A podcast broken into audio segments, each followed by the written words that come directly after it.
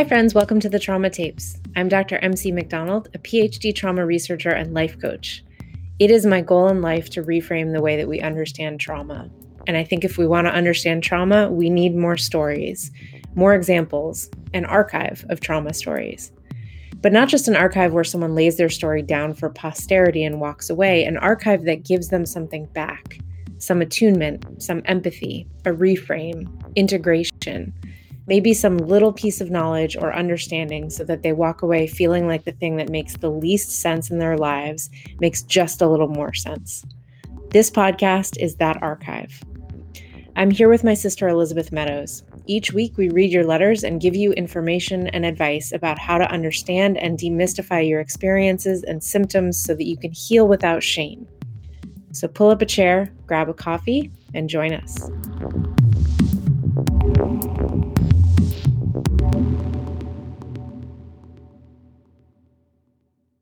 So today's really exciting. Obviously, we know that this season is all about shame. Our letter writers are sending kind of confession letters of things they're ashamed about, STDs, snooping, cheating. So far, there will be many more. We have lots of letters. Keep writing in at thetraumatapes@gmail.com. And the reason, just to recap, that we're focusing on shame, what I've seen in my work is that shame is without a doubt the biggest barrier to healing. And I also have kind of a working theory that shame is a kind of trauma, right? If we define trauma as unbearable emotional experience that lacks a relational home, then shame really fits in with that definition. It's an unbearably emotional feeling. And often you can't, for whatever reason, find a relational home. Often because you don't feel like you have legitimacy to share it with someone. Maybe you don't have anyone who relates. Maybe you've tried to share it and you've been shut down or shamed again. So we have been thinking about kind of how to address shame with each of the letters. Today, we're going to go a slightly different route. We have my dear friend, Paul Chamberlain here, and we want to talk about how shame is typically dealt with in, coaching and therapy spaces. And Paul maybe has a slightly different take that we think is going to be powerful. Hi, Paul. Do you want to introduce yourself a little bit? Yeah. Hi, MC. Hi, Lisa. My name is Paul Chamberlain. I am known as the smart, funny, tortured coach. I come from 25 years of creative corporate work and after some pretty rough years, period of redemption came upon me, and part of one of the modalities that helped in that redemption was coaching, along with holistic health practices, therapy, and a whole bunch of better habits than the ones that got me in trouble in the beginning. And so it inspired me to be in this place and to be a coach and to acknowledge suffering and shame and trauma. And that's the space that I really want to work in. I don't care about your relationship. I don't care about your job or leadership. I truly believe that all of that is secondary or even tertiary to your essence and getting the self and your internal under control and really wrestling and grappling with that, because that's what I believe. And that's how I came back. It's the wrestling and the grappling. That's where we're going to go. I'm so excited to have you here. Thank you so much for joining us today. Do you mind starting out? We're just going to dive deep right into, actually, I have to give you credit because I don't think I've done this yet, that when we were thinking about the topic for this season, the idea of shame actually came from a conversation that I had with Paul, where I told him the story of being at a conference and someone at an after conference kind of drink thing sidled up next to me and said, without any context, "Hey, you want to go to the deep dark?" Which, at an APA conference on, trauma, psychology, I can't even remember which conference it was. That's like the best thing, pickup line you could ever imagine, right? Nothing has ever been so equitably creepy and sexy at the same time. Right, exactly. And it was such a great conversation because there was no, hi, this is my name, this is what I do, this is whatever. It was just like, all right, let's go. Mm-hmm. Give me what are you grappling with? What are you wrestling with? What's your biggest shame point? And we both went there and it was a fascinating conversation. I don't know that we ever got each other's name. And so I told Paul that story and he said, you have to tell that story on the podcast. That is the beginning of the season, is the deep dark. So that being said, can we just go right to the deep dark, Paul? Where are your shame points? What are your top three things you grapple with when it comes to shame? Well, you know, as you and I have been diving into this more and more, I've been thinking about just contemporary adult shame. And then I'm like, okay. And I kept going back and back and back. I had an extremely wonderful and idyllic childhood. I was a Montessori kid, and I have a very positive, it was a very positive experience. I mean, I still remember the first and last names of the kids that I went to school with between the ages of 5 and 9. And then transitioned into public school. And it was such the brutal transition of going from this incredibly holistic, almost bucolic educational environment into a public school system where immediately you're thrust into, oh, you were one of the smart kids. You know, there's just this anti-intellectualism, this Lord of the Flies kind of situation. And you have to wrap your books. You have to protect your books. You have to put book covers on your books. Why would you mistreat books? You know, it was just like that stuff was just not. And so that was the beginning of like, okay, tamp it down, bring it down a notch, begin to fit in. So that may have been the beginning. And then the second one was as I was starting to into adolescence and having sexual awakenings and realizing that I had a crush on the bionic woman, but I also had a crush on one of my classmates who was male. I'm like, wait a minute, what's going on here? And back then, being Gen X, there was no place to go. There was nothing that was either being, I mean, it was either...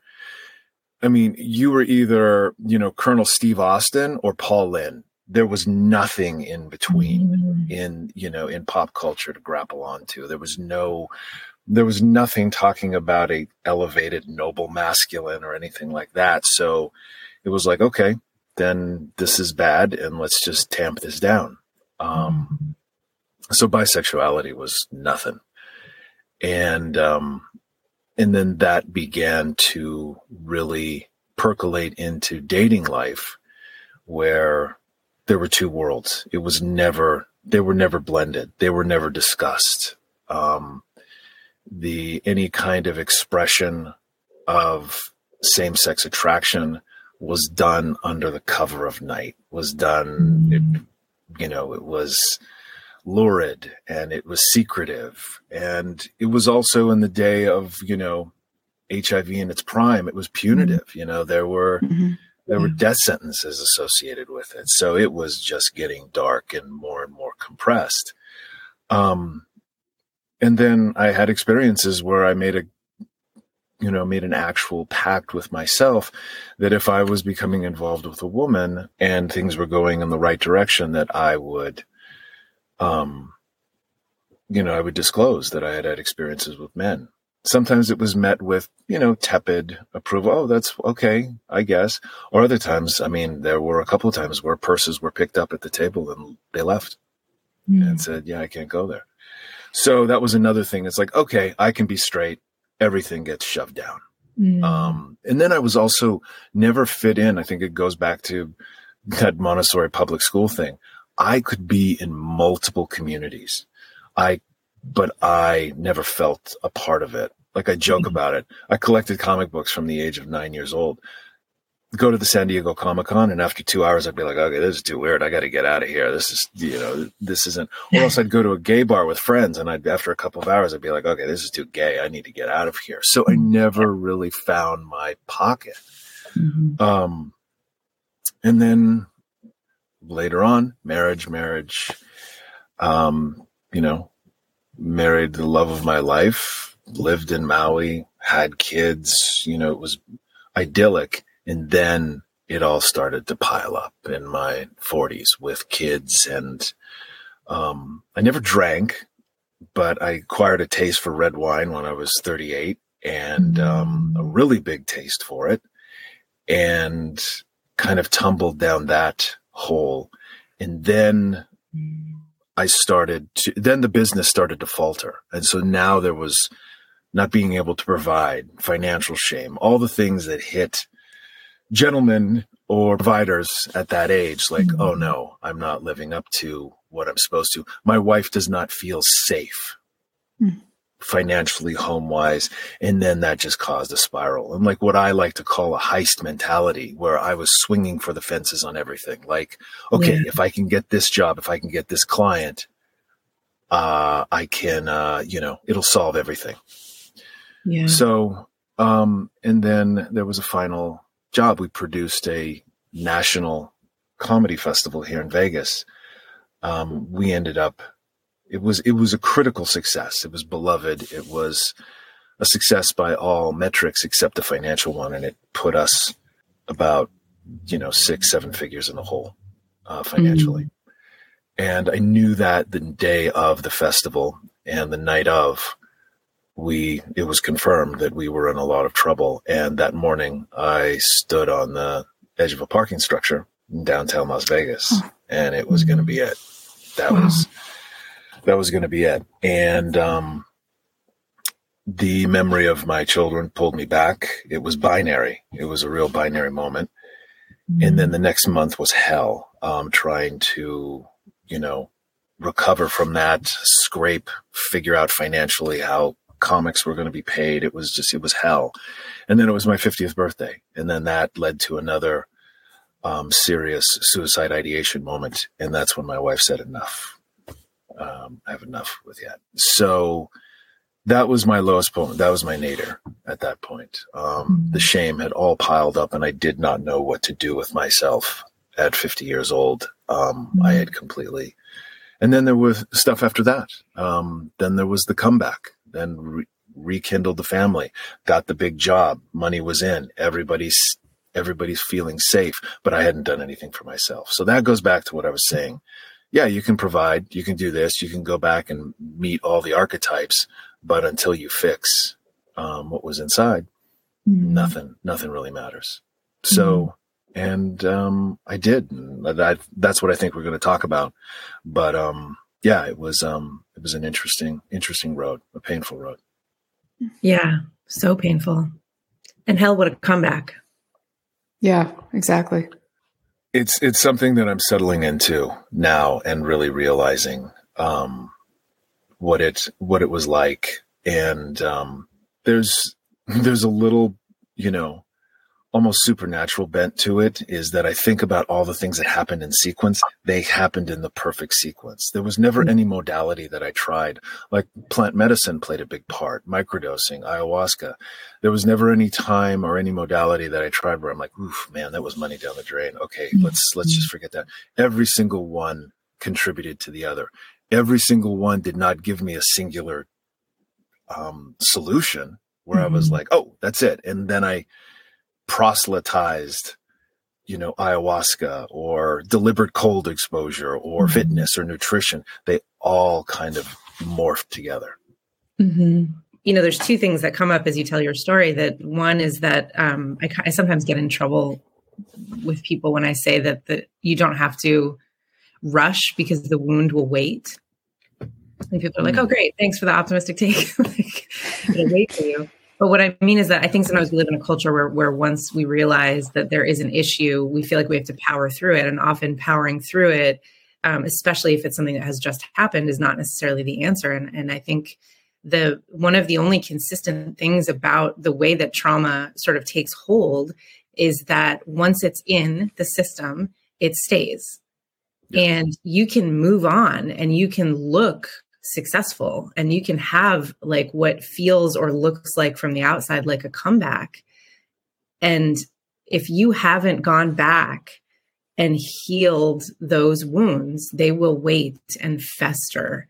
And I think this is, you know, when you talk about suicide, there's Primo Levi was a Holocaust survivor, and there's a number of people in the same kind of boat who committed suicide like 40 years later, after like a wildly successful writing career.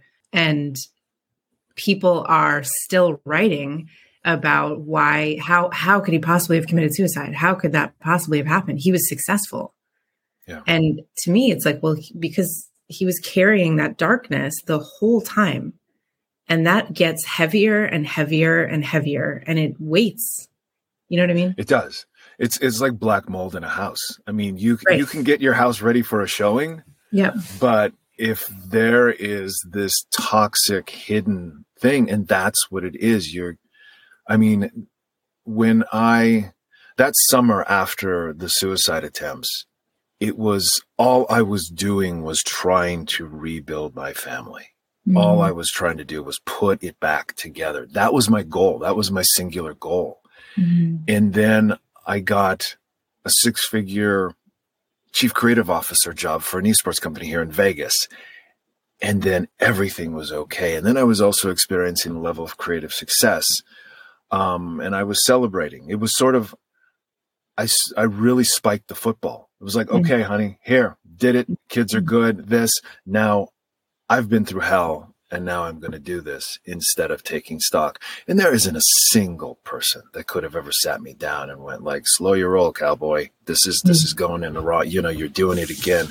There's nothing that could have, until I couldn't, until I faced my own shame, which was me drinking red wine out of a coffee cup at 11 o'clock in the morning and getting busted for it. And it's just like, this is just not.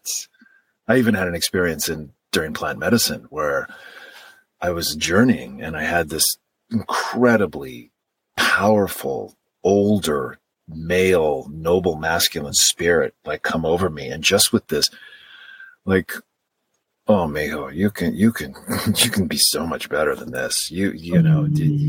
Man, you are a hot mess.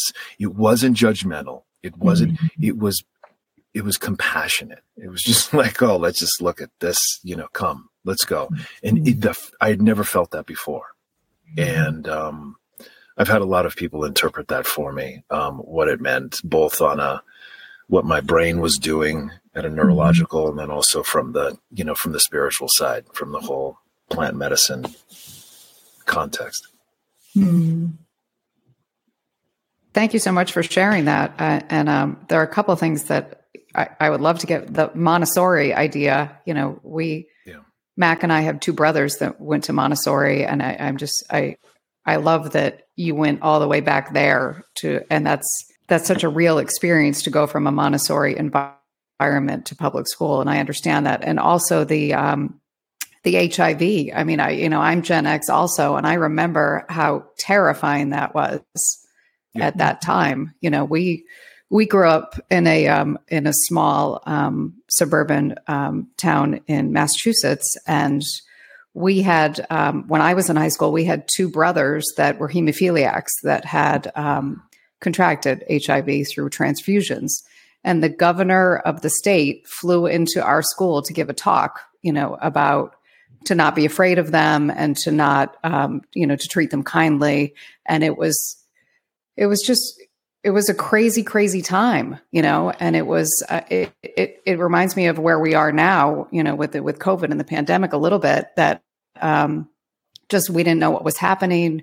We didn't know, anything about this. Our first reaction was fear in a lot of ways. So I completely understand your feelings at that point and how terrifying that was. So those are two things that really kind of resonate with me. But Mike, I just have a question. When your 50th birthday and the suicide attempts, at that point, did you decide to go on this journey, or were these things that you had been curious about all along? Prior to that, I had, I was trapped on antidepressants. I couldn't get off. I couldn't wean off antidepressants. Okay. And then I was also drinking red wine at the same time. So I was completely like taking my brain out and putting it in a Cuisinart as far as chemistry and all that. And I read an article in Vice about microdosing, about psilocybin. And I actually reached out to Dr. James Fadiman, who worked with Timothy Leary, who was back in the original, guys before it all got shut down doing their research. He actually lives up in the Bay Area. And I wrote him a very passionate email. And literally the subject of the email was called Suffering in Maui. And I told him what I was going through, and then he sent me a protocol. And And then magically, I went to my gym, and my friend and trainer, I told her, and she's like, "Oh my God, my roommate's boyfriend is the mushroom guy here on Maui." And I'm like, so Ziploc bag later, I couldn't get off. I couldn't get off antidepressants because I would get the white noise, the vertigo, the nausea. I just couldn't wean it down enough to get off. And microdosing subperceptible levels of psilocybin for 2 weeks, I was off. I was free. Wow. So that gave me a window into alternative therapies, and essentially kind of began my attitude of like, nobody's going to help you. Whether that's benevolent offers or anything, nobody's going to help you. And that has proven to be pretty, people will support you, but nobody will help you. And even that is weak tea in some situations. And I know that sounds cynical, but it was that was my experience. Wow. Yeah. But Lisa, going back to the HIV thing, there was so many layers in that too. I was closeted bisexual. Mm-hmm. And if I contracted HIV, there would be shame that I was bi. There was shame that I had this disease, and then the shame about what kind of life are you living where you are. And then nobody was ever bi. You were either, and I tell people this, the least tolerant population of my bisexuality were gay men. Oh, back then. Wow. They were like, "Oh, you just haven't, you don't have the balls. You haven't made, the decision yet." There was no, it was just polarity. There was nothing in between. So all I could imagine was contracting this horrible disease of which I was seeing people go down around me. And then that phone call, to my parents or somebody going, "Well, how did you get this? This is, and then just falling down. And I remember still to this day, one of the most frightening stories I've ever read was after 9/11. Read it in the New York Times about a whole swath of the population being notified that they had HIV when they were giving blood after the towers fell, because, we need blood. We need, so everybody's like, "Okay, this is how I can do my duty." And they went. And then after these acts of generosity and benevolence, you got HIV. And I was just like, "Oh my God, that's how I'm going to go out. That's how I'm going to go out." Yeah. There's, this brings us right to this idea that, and I want to talk about secrets too, because I think there's so much there, but that the party line with shame is, okay, well, so here's the problem, right? Let's make it simple. You have a secret. This is something you're keeping in the dark. The thing that you need to do, the only answer is to bring it into the light, kind of splay yourself open, be vulnerable, and you will receive empathy automatically, and it will go away. Yeah. Mm-hmm. You waiting for me to call bullshit on that? I'm waiting for you to call bullshit. I started hearing, as we all did in the last 5 years, about shame and about vulnerability. And, and I'm a massive Brene Brown fan, and I immediately glommed onto it. I'm like, okay, vulnerability, opening myself up. I love the idea of dragging shame into the sunlight and letting it die. Mm-hmm. But then I was like, okay, then what then? I started realizing that it was all far more complex for me, at least, in dealing with my shame. It's like, okay, I can talk about it.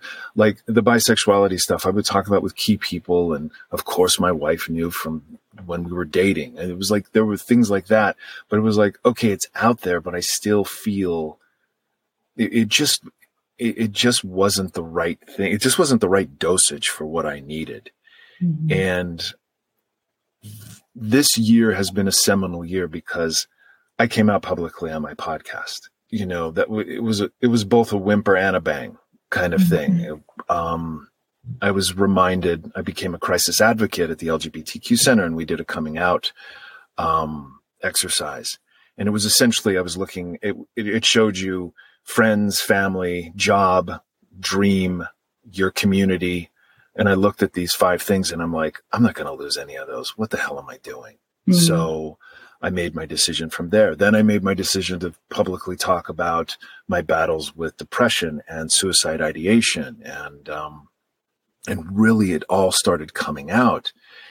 And that's when it shifted for me. It was like, wait a minute, shame is not supposed to be pulled out into the sunlight and discussed. And then the other antidotes, the antidotes for battling shame, which I would hear were empathy. Brene Brown says, you put shame in a petri dish and you apply empathy on it, that creates a hostile environment and it can't grow. Mm-hmm. And I'm like, and I saw empathy from other people as sort of like this cost prohibitive drug. It's like, yeah, that's great. If you got a bunch of friends that can distribute and deliver empathy to you, what are you going to call them every day? You know, 2 hours a day. It was not sustainable. Mm-hmm. And then if you're lucky enough to have friends that can give you empathy, that's another high bar. And right. then MC, when I was talking to you about this, you pointed out the brilliantly obvious thing is like, maybe you're just not in a place to receive that empathy. So right. It's like, okay, empathy is a really rarefied kind of first world, palliative effect on this. I'm like, okay. And then the other one was, self-compassion and being kind to yourself. And it's like, and pardon my French, but when you are really in shame, that's the last fucking thing you want to do is give yourself a break, because that's the whole reason that you're embracing shame is like, I'm not worth, that's why I want to take myself out. That's why I want to whack myself. So in reflecting back how I came back, I took an attitude that shame must be brought to heal. That when you get to a point where you're like, I'm strong enough now, I'm going to kick open the door, I'm going to grab shame by its collar and drag it outside. And now shame will be interrogated, it will be dissected, and it will serve me. As I said, shame is an occupier. It is a Vichy government installed by trauma to control your life. Yeah. And it's time to establish resistance, because nobody else is going to come in there and do that. And I really believe that shame is instructive, that there are things that you can pull from it. And, my philosophy now is shame must be brought to heal, and both H-E-E-L and H-E-A-L, on that. It's not to be purged. It's not to be suppressed. It's not to be exiled. It's not to be processed out. Mm-hmm. It's to have the living shit kicked out of it for what it took from you and take back. I love it. That's fascinating. I think it's so interesting to me as you were talking, we've talked about this a little bit, but the, self-compassion and empathy are inherently soft. They are of value. And like you said, if you can find those resources, then that's wonderful. But I think we need to look at what actually works for people who are really grappling with shame. And I think I know in my practice that self-compassion lands like, as my friend Gary would say, a fart in a spacesuit. Like it is. It is. I mean, and it's sort of like the antithesis to Alcoholics Anonymous, where shame is an enforcement tool. Yeah, right. And so self-compassion is on the other side of the spectrum, where it's like, no, you need to, show yourself some kindness, self-care, and all that. And it's like, I don't like myself. Right. I've got to make other people like me. Right now, I need to make sure that my wife feels safe. I need to make sure that my kids don't, aren't afraid of me. Fuck me for right now. Right. I don't deserve any quarter. And there's two things as well, which is that number one, I think we need to pay attention whenever resistance comes up, because resistance is power. And so when I tell a client, go look at Kristen Neff, she has wonderful stuff on self-compassion. Christopher Germer has a great book on it. And I believe in the theory, if you can get there, but resistance comes up immediately. They're like, oh, fuck yourself. Self-compassion. Really? That's what I'm going to do. And I think like we need to tap into that power, because in a moment of incredible struggle, if the power is coming in the resistance, then that's what you need to turn to, not just try to continue to do the thing that you're resisting. And then the second thing is that when it works, when the empathy works, when I can see a client get to a place of self-compassion, that is a place of vulnerability, of a little bit of a breaking down, breaking through. But it's sort of, I don't know how to describe the gesture that I'm making. It sort of breaks you down. Yeah. And so it's very different from this place of, no, I'm going to drag you into the sunlight by your collar, yeah, and you will obey me. Yeah. There's energy. It's like the self-compassion and empathy is like passive. It feels like, and there's energy in kicking its ass. You know, I think for me, like the self-compassion and the empathy come after I'm worn down from kicking its ass when I'm tired enough to let it in. Yeah. Or, if that makes any sense. Yeah. Yeah, no, that's a great point, Lisa. It's sort of like self-compassion and empathy are sort of like the physical therapist after triage, surgery, convalescence. And then it's like, okay, now I'm ready to walk 3 miles, or I'm ready to do a 5K. Okay, now self-compassion and empathy, and we can get there. But in the beginning, it is, this is actually something that I talked to MC about that I've noticed in reading a lot of the literature, and MC stopped me when I punch above my weight on this, but the compassion and the empathy, these are all received by the prefrontal cortex. These are complex concepts that need to be processed intellectually. Your trauma and shame is in your amygdala. It is fight or flight. It has no relation to language. It has no relation to reason. It just has relation to self-protection. Mm-hmm. And so I'm like, okay, it's sort of like giving, prehistoric man a laptop going, oh my God, the shit you can do with this is amazing. And it's like, I got to build a bridge. Yeah. I got nothing. And so you have been in flight for years. You have been running, you have been hiding, you have been suppressing it. It's like, okay, let's use the other raw material inside this. And that's fight. Yeah. And or frozen, right? I've seen so many frozen, who are just, and I think we miss this as a symptom because we think it's just depression. But when you've had that level of shame, that trauma, and then you shut down and freeze, you can't do anything. And then the people tell you the antidote is just to get a little softer and have some self-compassion. And like you said, these sophisticated concepts you can't connect to. Yeah. Yeah. Mm-hmm. Yeah. There's a thing in, I think Peter Levine is the person who coined this idea, but I could be wrong, that trauma needs the opposite action. And so when you've been brought to heal by shame, it makes perfect sense that then the antidote to shame, if we take shame as trauma, then is to bring it to heal. And I mean, the romantic notion of the hero's journey, of the vanquishing, of the, rising to the occasion, I mean, we can go full Joseph Campbell on this and the whole Luke Skywalker thing of just, rising up and meeting your oppressor is a romantic ideal that I can sink into that easier. And I don't know whether that's just because, huge geek at heart, but I can settle into that. It's like, okay, if I'm going to go to battle with something, I can picture this. I can know that I'm in that place and that mindset. And I've been blessed. And like I've talked about this sequential healing that I've done, I've magically and coincidentally tripped upon the things that have helped me do this. And one of them was, and MC, I can talk about it if you don't, what we talked about yesterday. But can I say one thing before you? Yeah.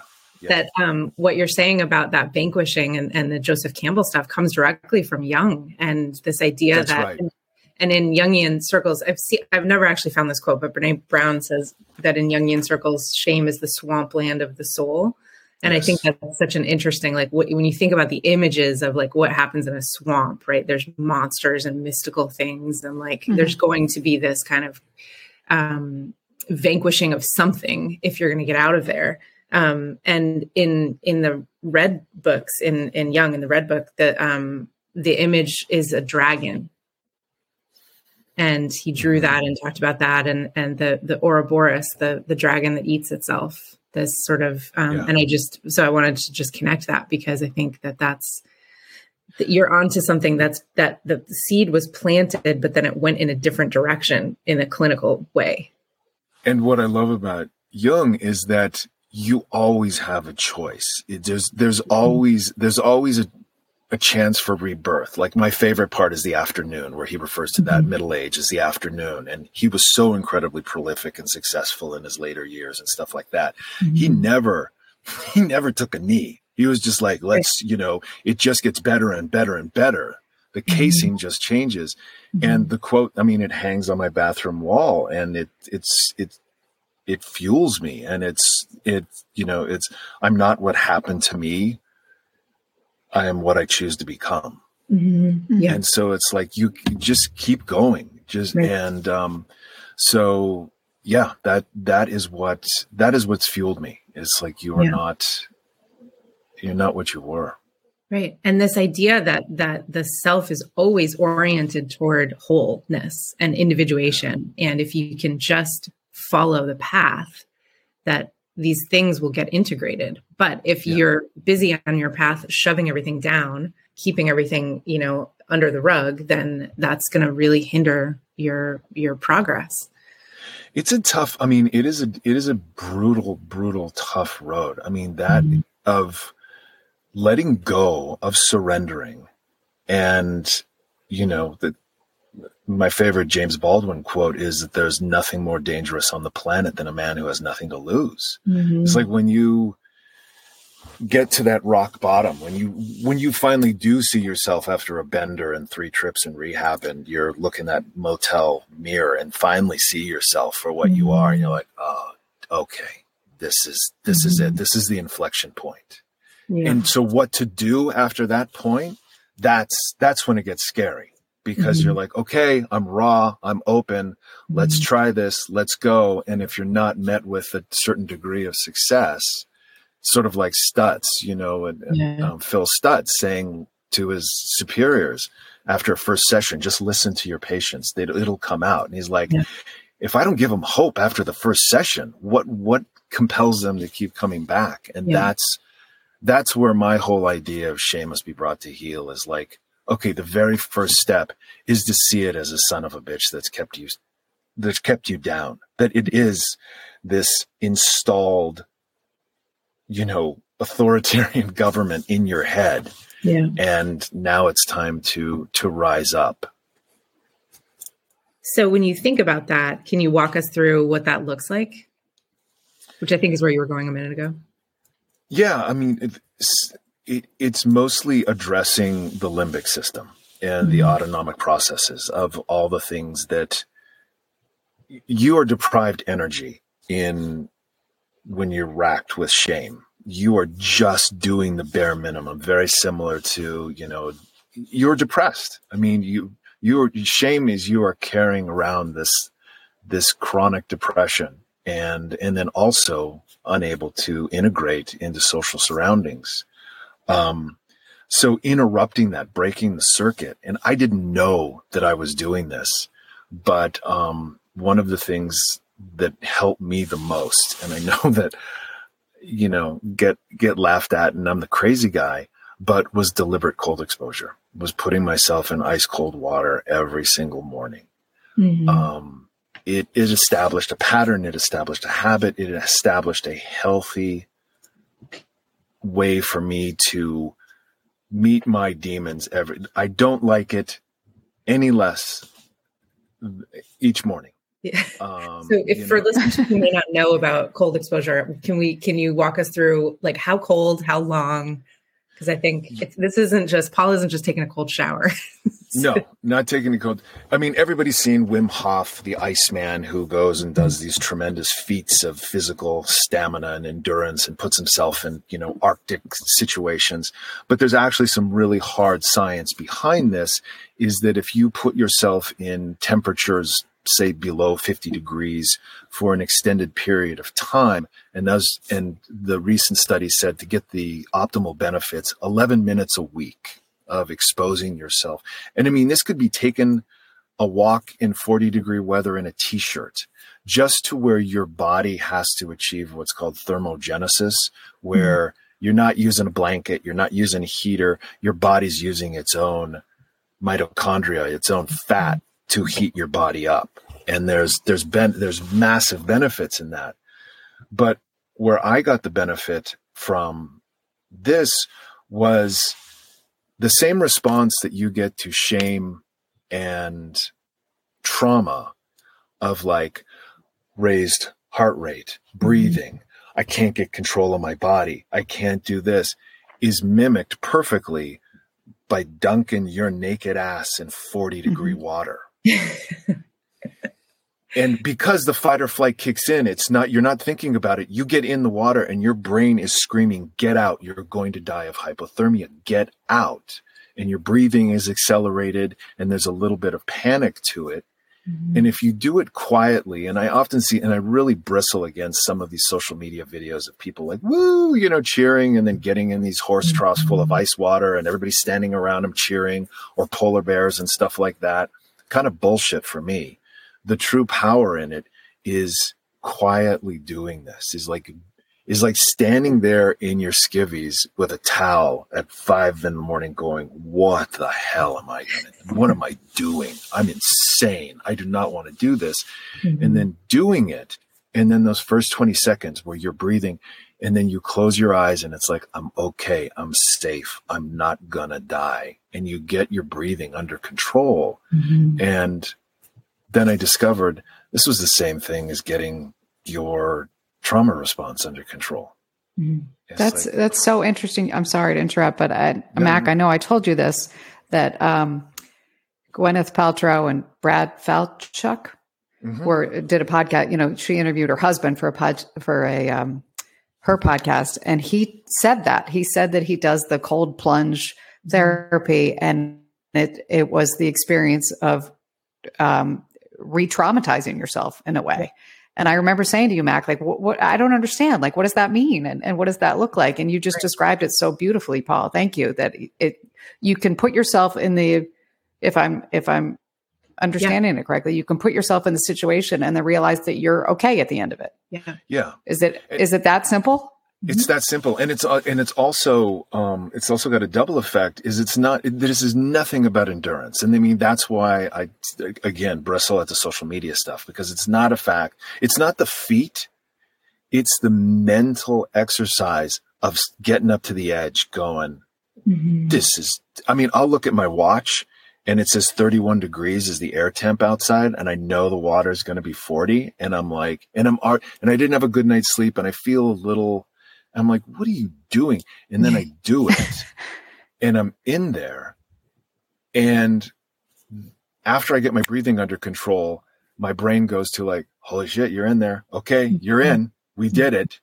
Now we're going to go for the 5 minutes. Okay. We're going to go for the 5 minutes. And then what else I've integrated is EMDR. And so I will do rapid eye movement and I will like laterally move my eyes back and forth, focus on something. It's a little bit of a time killer, but I didn't even know that was even compounding the effect. And then I hit my mark and I get out, and the elation and the brain chemistry that is just firing off in your head. Now you have a feeling of accomplishment. You know that none of your coworkers have done this. You know that nobody you know has done this. And you're like, all right, I think I can kick some ass today. Yeah. And so, but it is, if somebody listens to this and has never done it before and gives it a shot and they're only in there for 23 seconds, that is the same as swimming under an ice shelf. You know, it's like, you did it. You got up in the morning and you did it. Yeah. Yeah. And the thing is, like, this is such a beautiful connection to, so Peter Levine, who's the creator of somatic experiencing therapy, which is a very powerful therapy that helps folks who've had trauma. And one of the reasons it's very powerful is because it's all about the body, right? So we can do all this cognitive work and we can talk about how to integrate. And that's very important. I don't mean to dismiss that. But if you never deal with what's happening on the body level, you never fully deal with the trauma. And his idea is, you know, if you don't we're getting triggers wrong when we think that a trigger means I have to avoid this thing for the rest of my life. That's what your fear brain wants, is to keep you safer and make your life smaller. And if you face the trigger in your own way, and Peter Levine talks about pendulation, the way that you face it is not prolonged exposure therapy. It's not that you blast through and re-traumatize yourself. It's that you put yourself in the situation, you take yourself out, you put yourself in, you take yourself out, this pendulating movement of, I can go closer to this and then I can make myself okay. You learn then, not only does the trigger not own you, but you learn how to sort of modulate your own nervous system, which is something that we think is outside of the realm of possibility, but it isn't. Yeah. And Dan Siegel, he founded Interpersonal Neurobiology. He's a neuroscientist who works on child development, talks about this image where if you have a dog that has got your hand, right? Let's say you have a pit bull, your impulse is to pull your hand away. Mm-hmm. And what that will do is make the dog clench even harder on your hand. And so what you have to do is work against that initial impulse and stick your hand in further, because then the dog will gag and release and that's how he talks about how we need to handle triggers.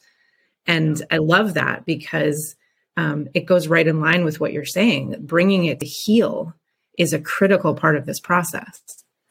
Yeah. It's taking an inventory. It's like, you know, it's essentially marshaling your forces before you encounter it. And it's like, okay, what am I ashamed of? Why am I ashamed of it? And what are the worst repercussions of the shame? If I let it out, what's going to happen to me? Am I going to be ostracized? Is this going to happen?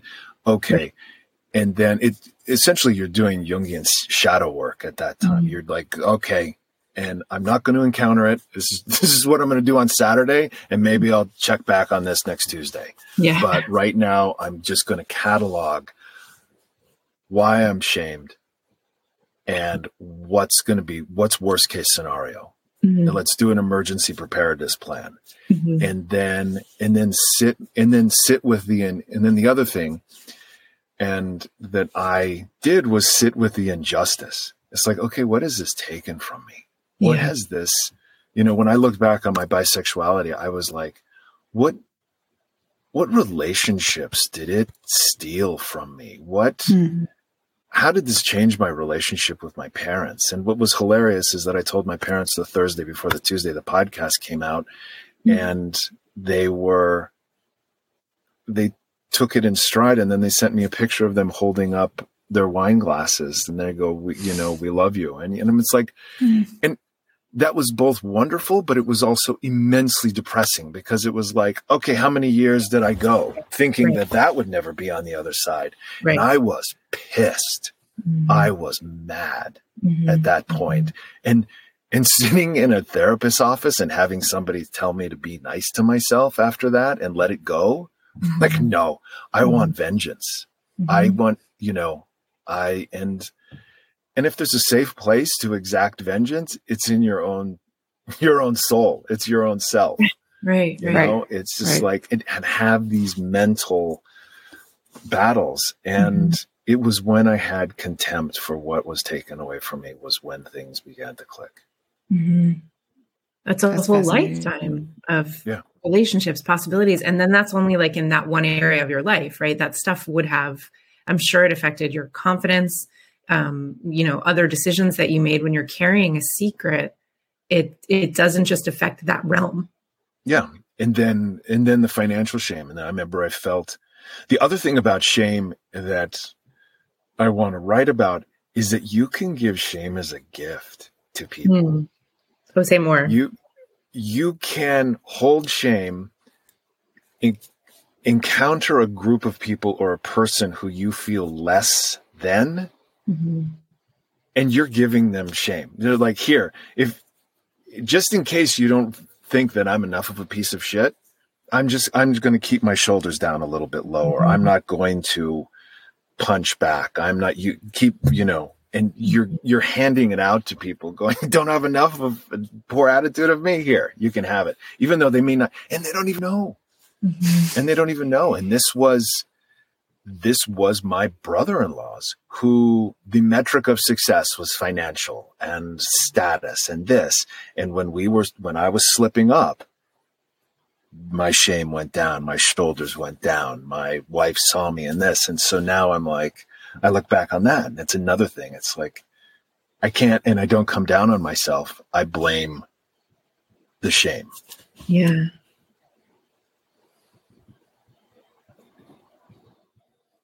I'm obsessed with that idea that what does shame do for us? How is it adaptive?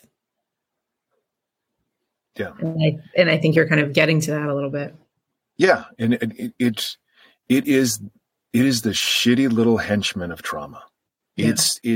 Trauma has done its damage and left town and left shame mm-hmm. behind. Right.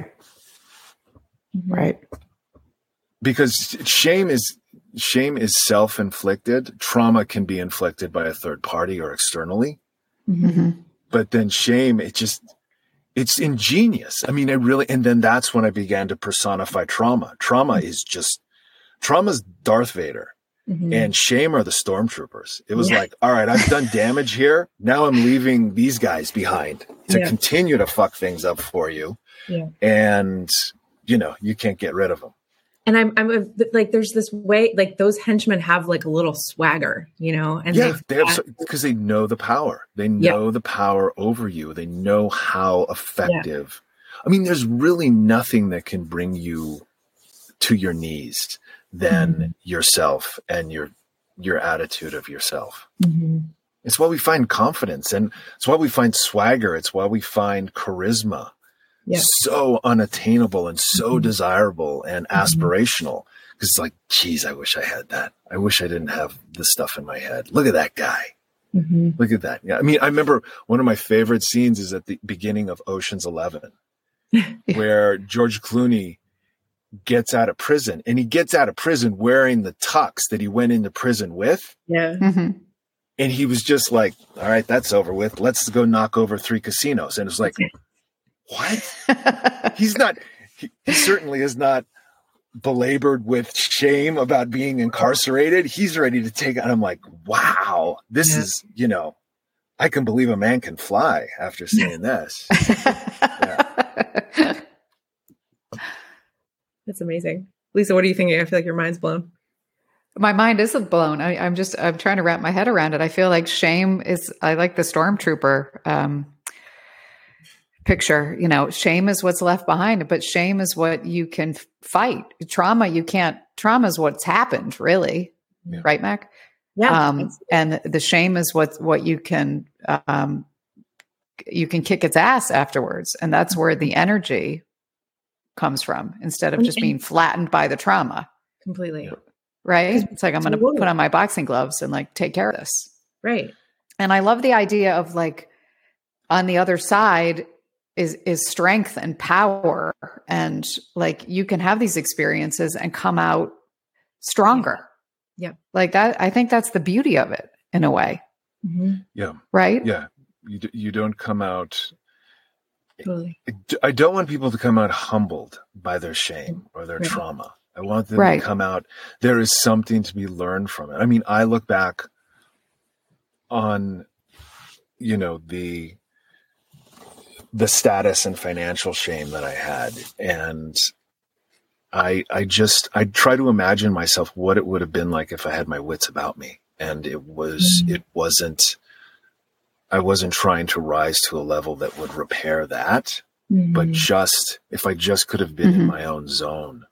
And it's a cataract. I mean, it just blocks everything. And then you feel like hell on top of it. Mm-hmm. You just don't feel worthy. And it's insidious. And that's why I hate it so much. And it's also like, it's this fake, it's the swagger is false, because it's like the stormtroopers are not Darth Vader. They're just acting on his behalf. They don't have real sustainable, like, internal power. It's like the Wizard of Oz, right? That's like, it's just a man behind the curtain. When you turn to it and say, okay, now it's my turn and I'm going to make you my bitch, it crumbles. I mean, you know, MC, you and I talk all the time, and I'm constantly spewing out metaphors on this one, which are always like stunning.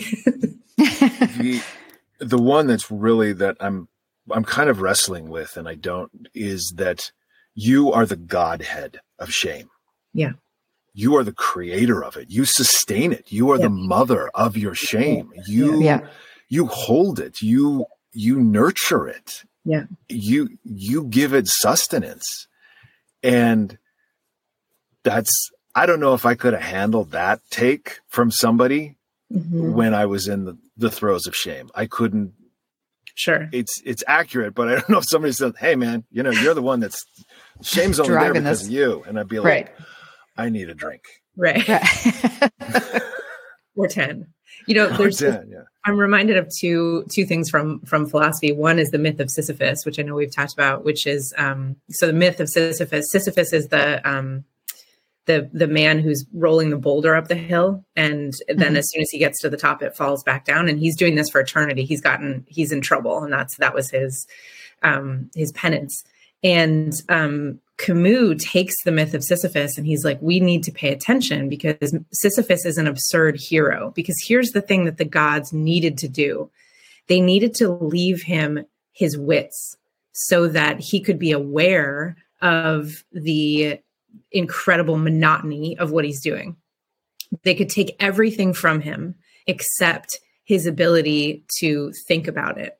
And so what that then means is that Sisyphus, he's still rolling that boulder right now. He'll be doing it forever. He's been doing it forever.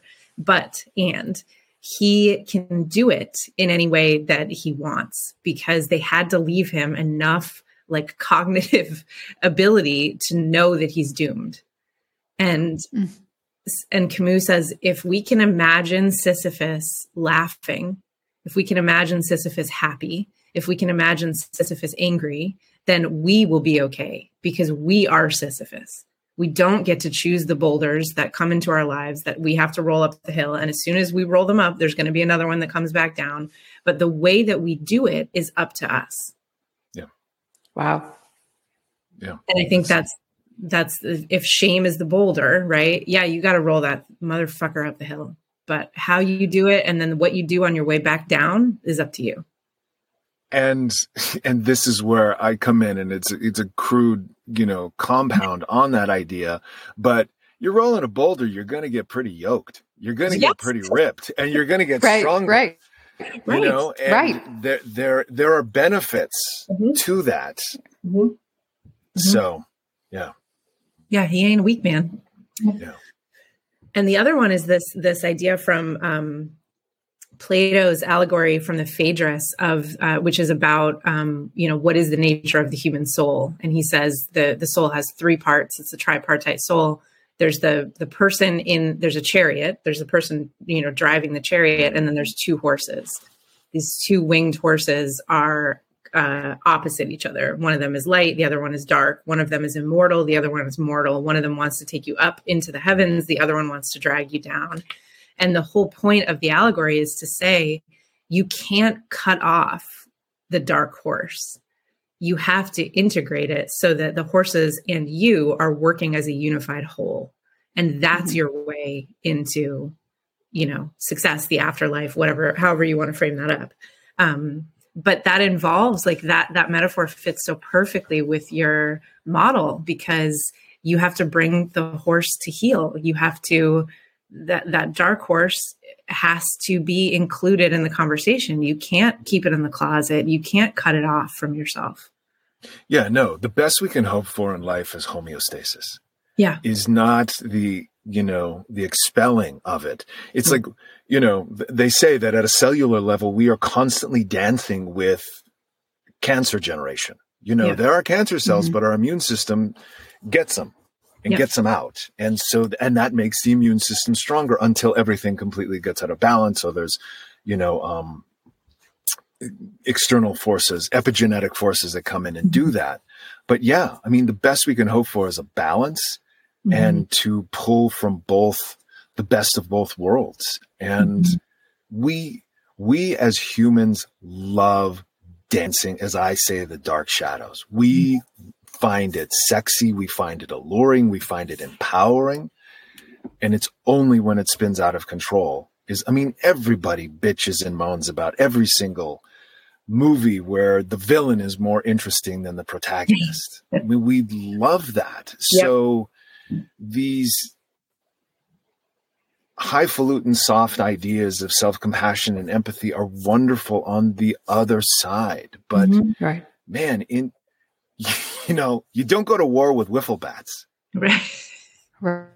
Yeah. Yeah.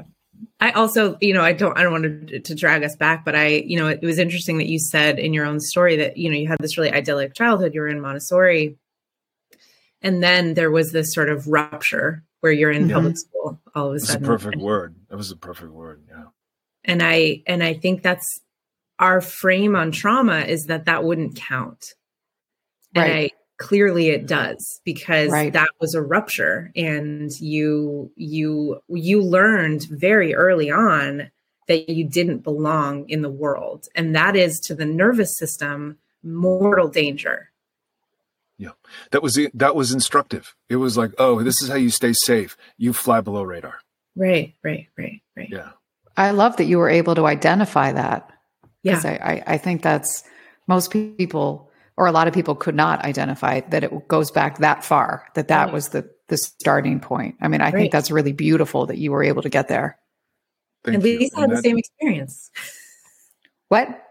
You had the same experience of going from Catholic school to public school and that rupture.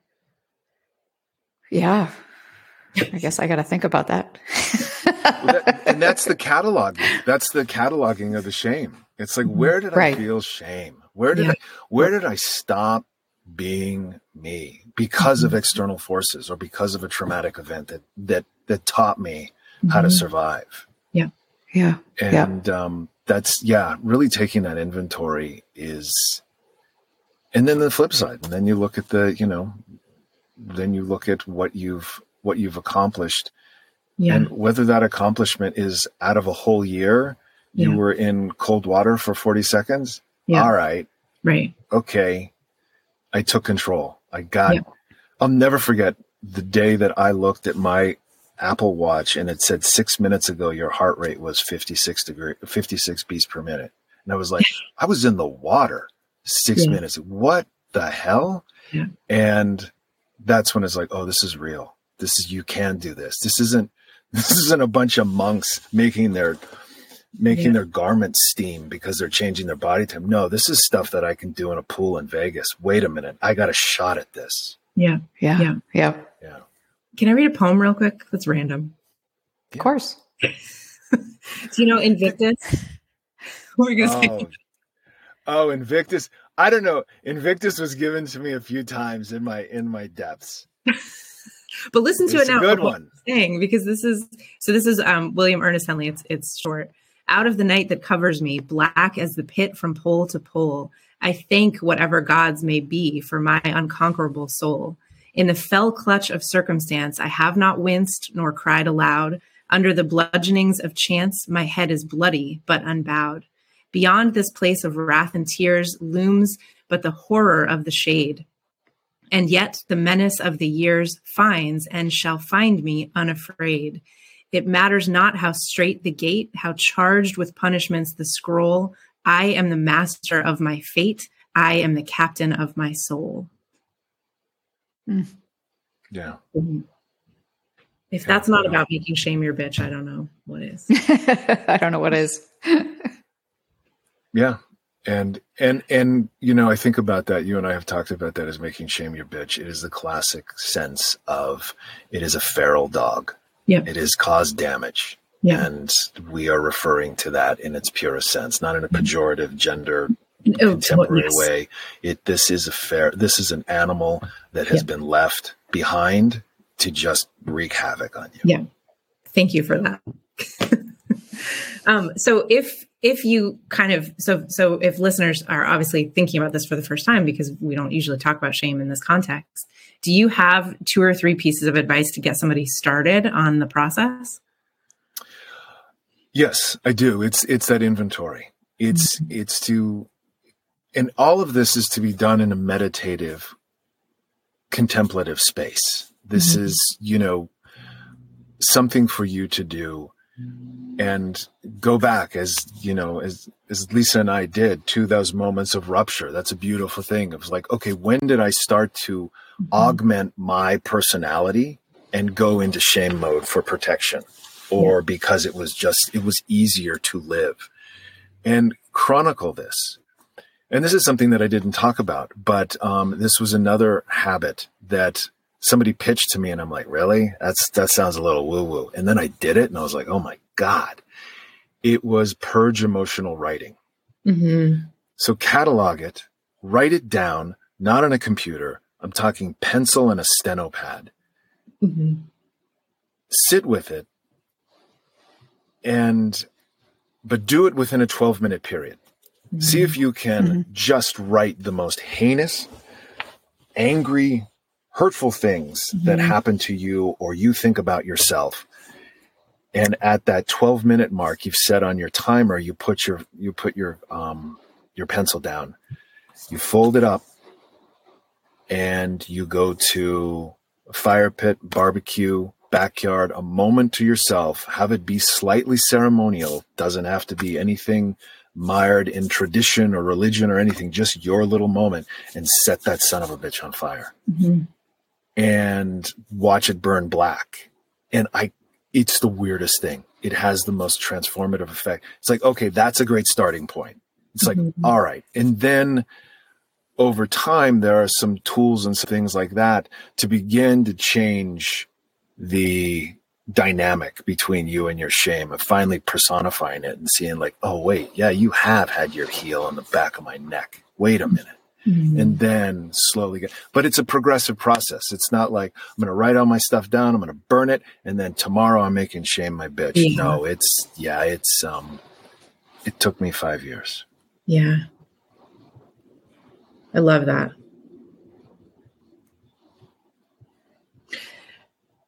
Okay. I feel like we could have 45 episodes about this. I know. Lisa, I was just so waiting for you to hold my feet to the fire. I've listened to you on this podcast before. Oh, oh boy, this is going to be good. Paul, I'm so blown away by your story. I really can't thank you enough for sharing it. I will be thinking about you and your story for a long time. And I know a couple of times on this podcast, I'm afraid of oversharing.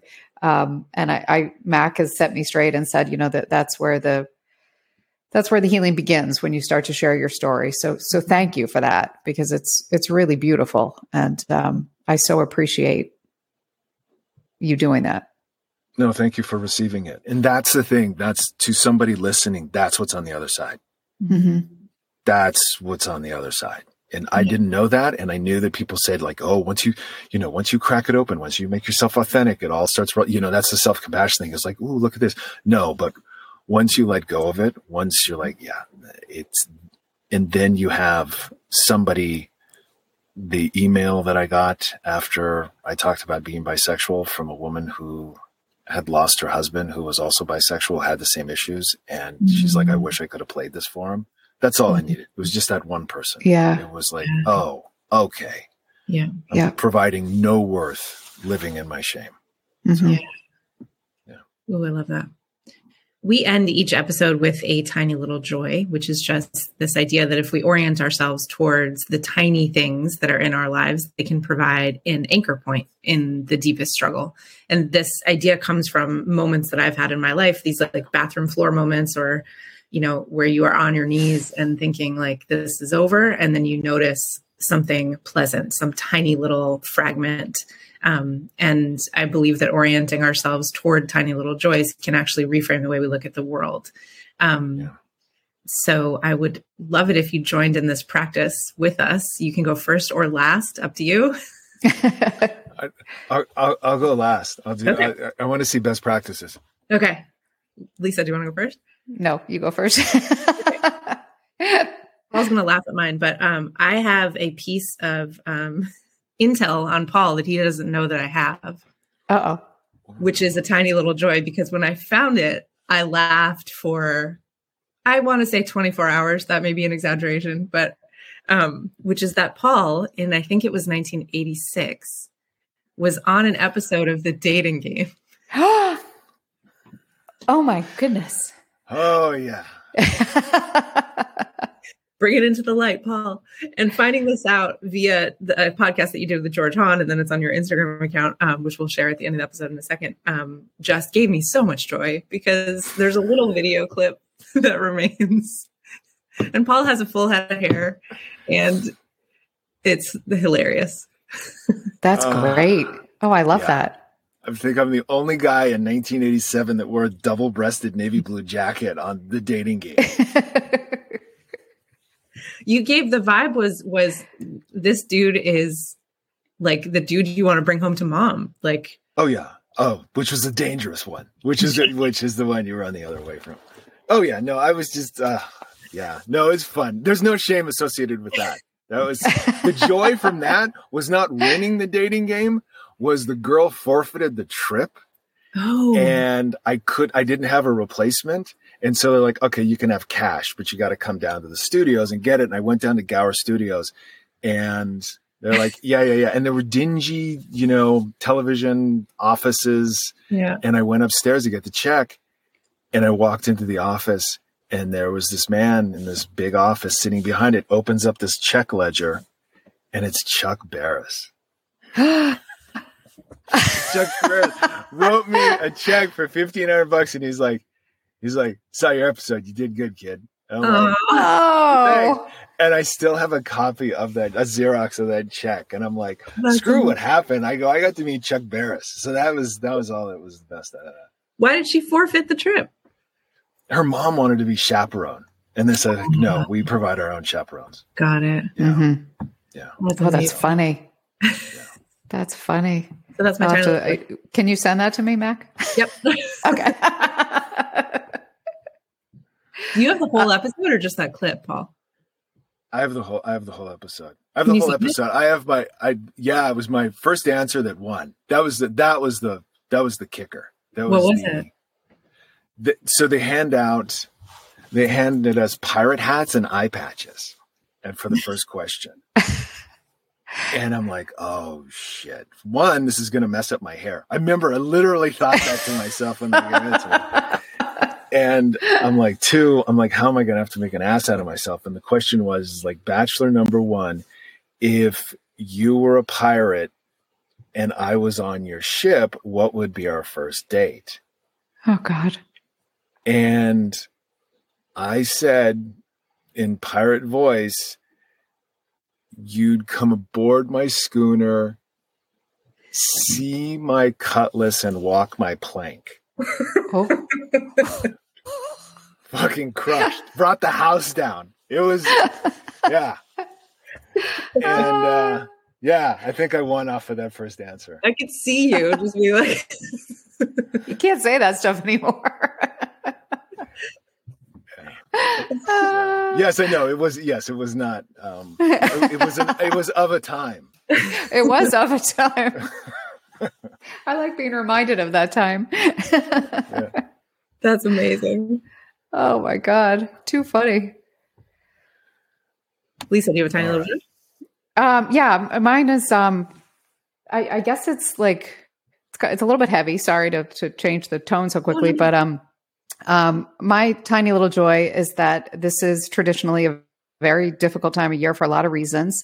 And I just did this little check-in with myself today, and I feel pretty good. And that was like something that I felt that I should celebrate in that moment, that, normally this is a time of year that can take me out for a number of different reasons. And today I was like, okay, it's December 23rd and I'm doing okay. And, that felt good. So I appreciated that in the moment. That's huge. Yeah. That's not a small thing. It is huge. It is huge. It is huge. Thank you. It's so easy, I think, to get into the the spin of it when you know that it's a sad time and it's sad for lots of people and lots of reasons. And then you can you can really kind of talk yourself into it, even when that's not what you're feeling.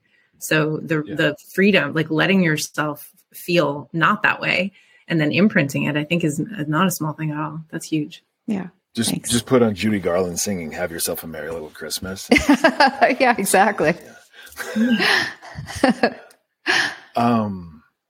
My little joy is not necessarily a little one. It's the fact that I have a friendship with MC and I am creative again. And I am I think I found my people in the coaching world, and I found my people in the stories that I can convey to my clients. And and I know that people who get chronically depressed and feel shame know that this is a rarefied place. This is, Brigadoon, for God's sake, is that when you feel that you've got flow, when you got a streak going. Mm-hmm.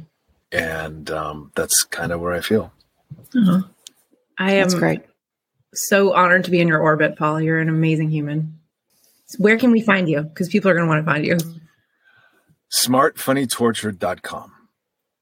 That's the website, and that spiders out to the podcast, which is on Apple iTunes and anywhere else you get your podcasts, and then Smart Funny Tortured on Instagram. Awesome. Thank you so much for being here. This has been an amazing conversation. Thank you for having me. You honor me. Thank you. By wanting me. And Lisa, it's a pleasure to finally meet you. And, it's a pleasure to meet you. Heard so much, both from MC and on the podcast. So yeah. Thank you. It's a pleasure to meet you. And I'll report back as soon as I watch my first Marvel movie. Okay. MC will guide you. Yeah. Okay. Thank you for listening. Rate, review, subscribe, and we will see you next time.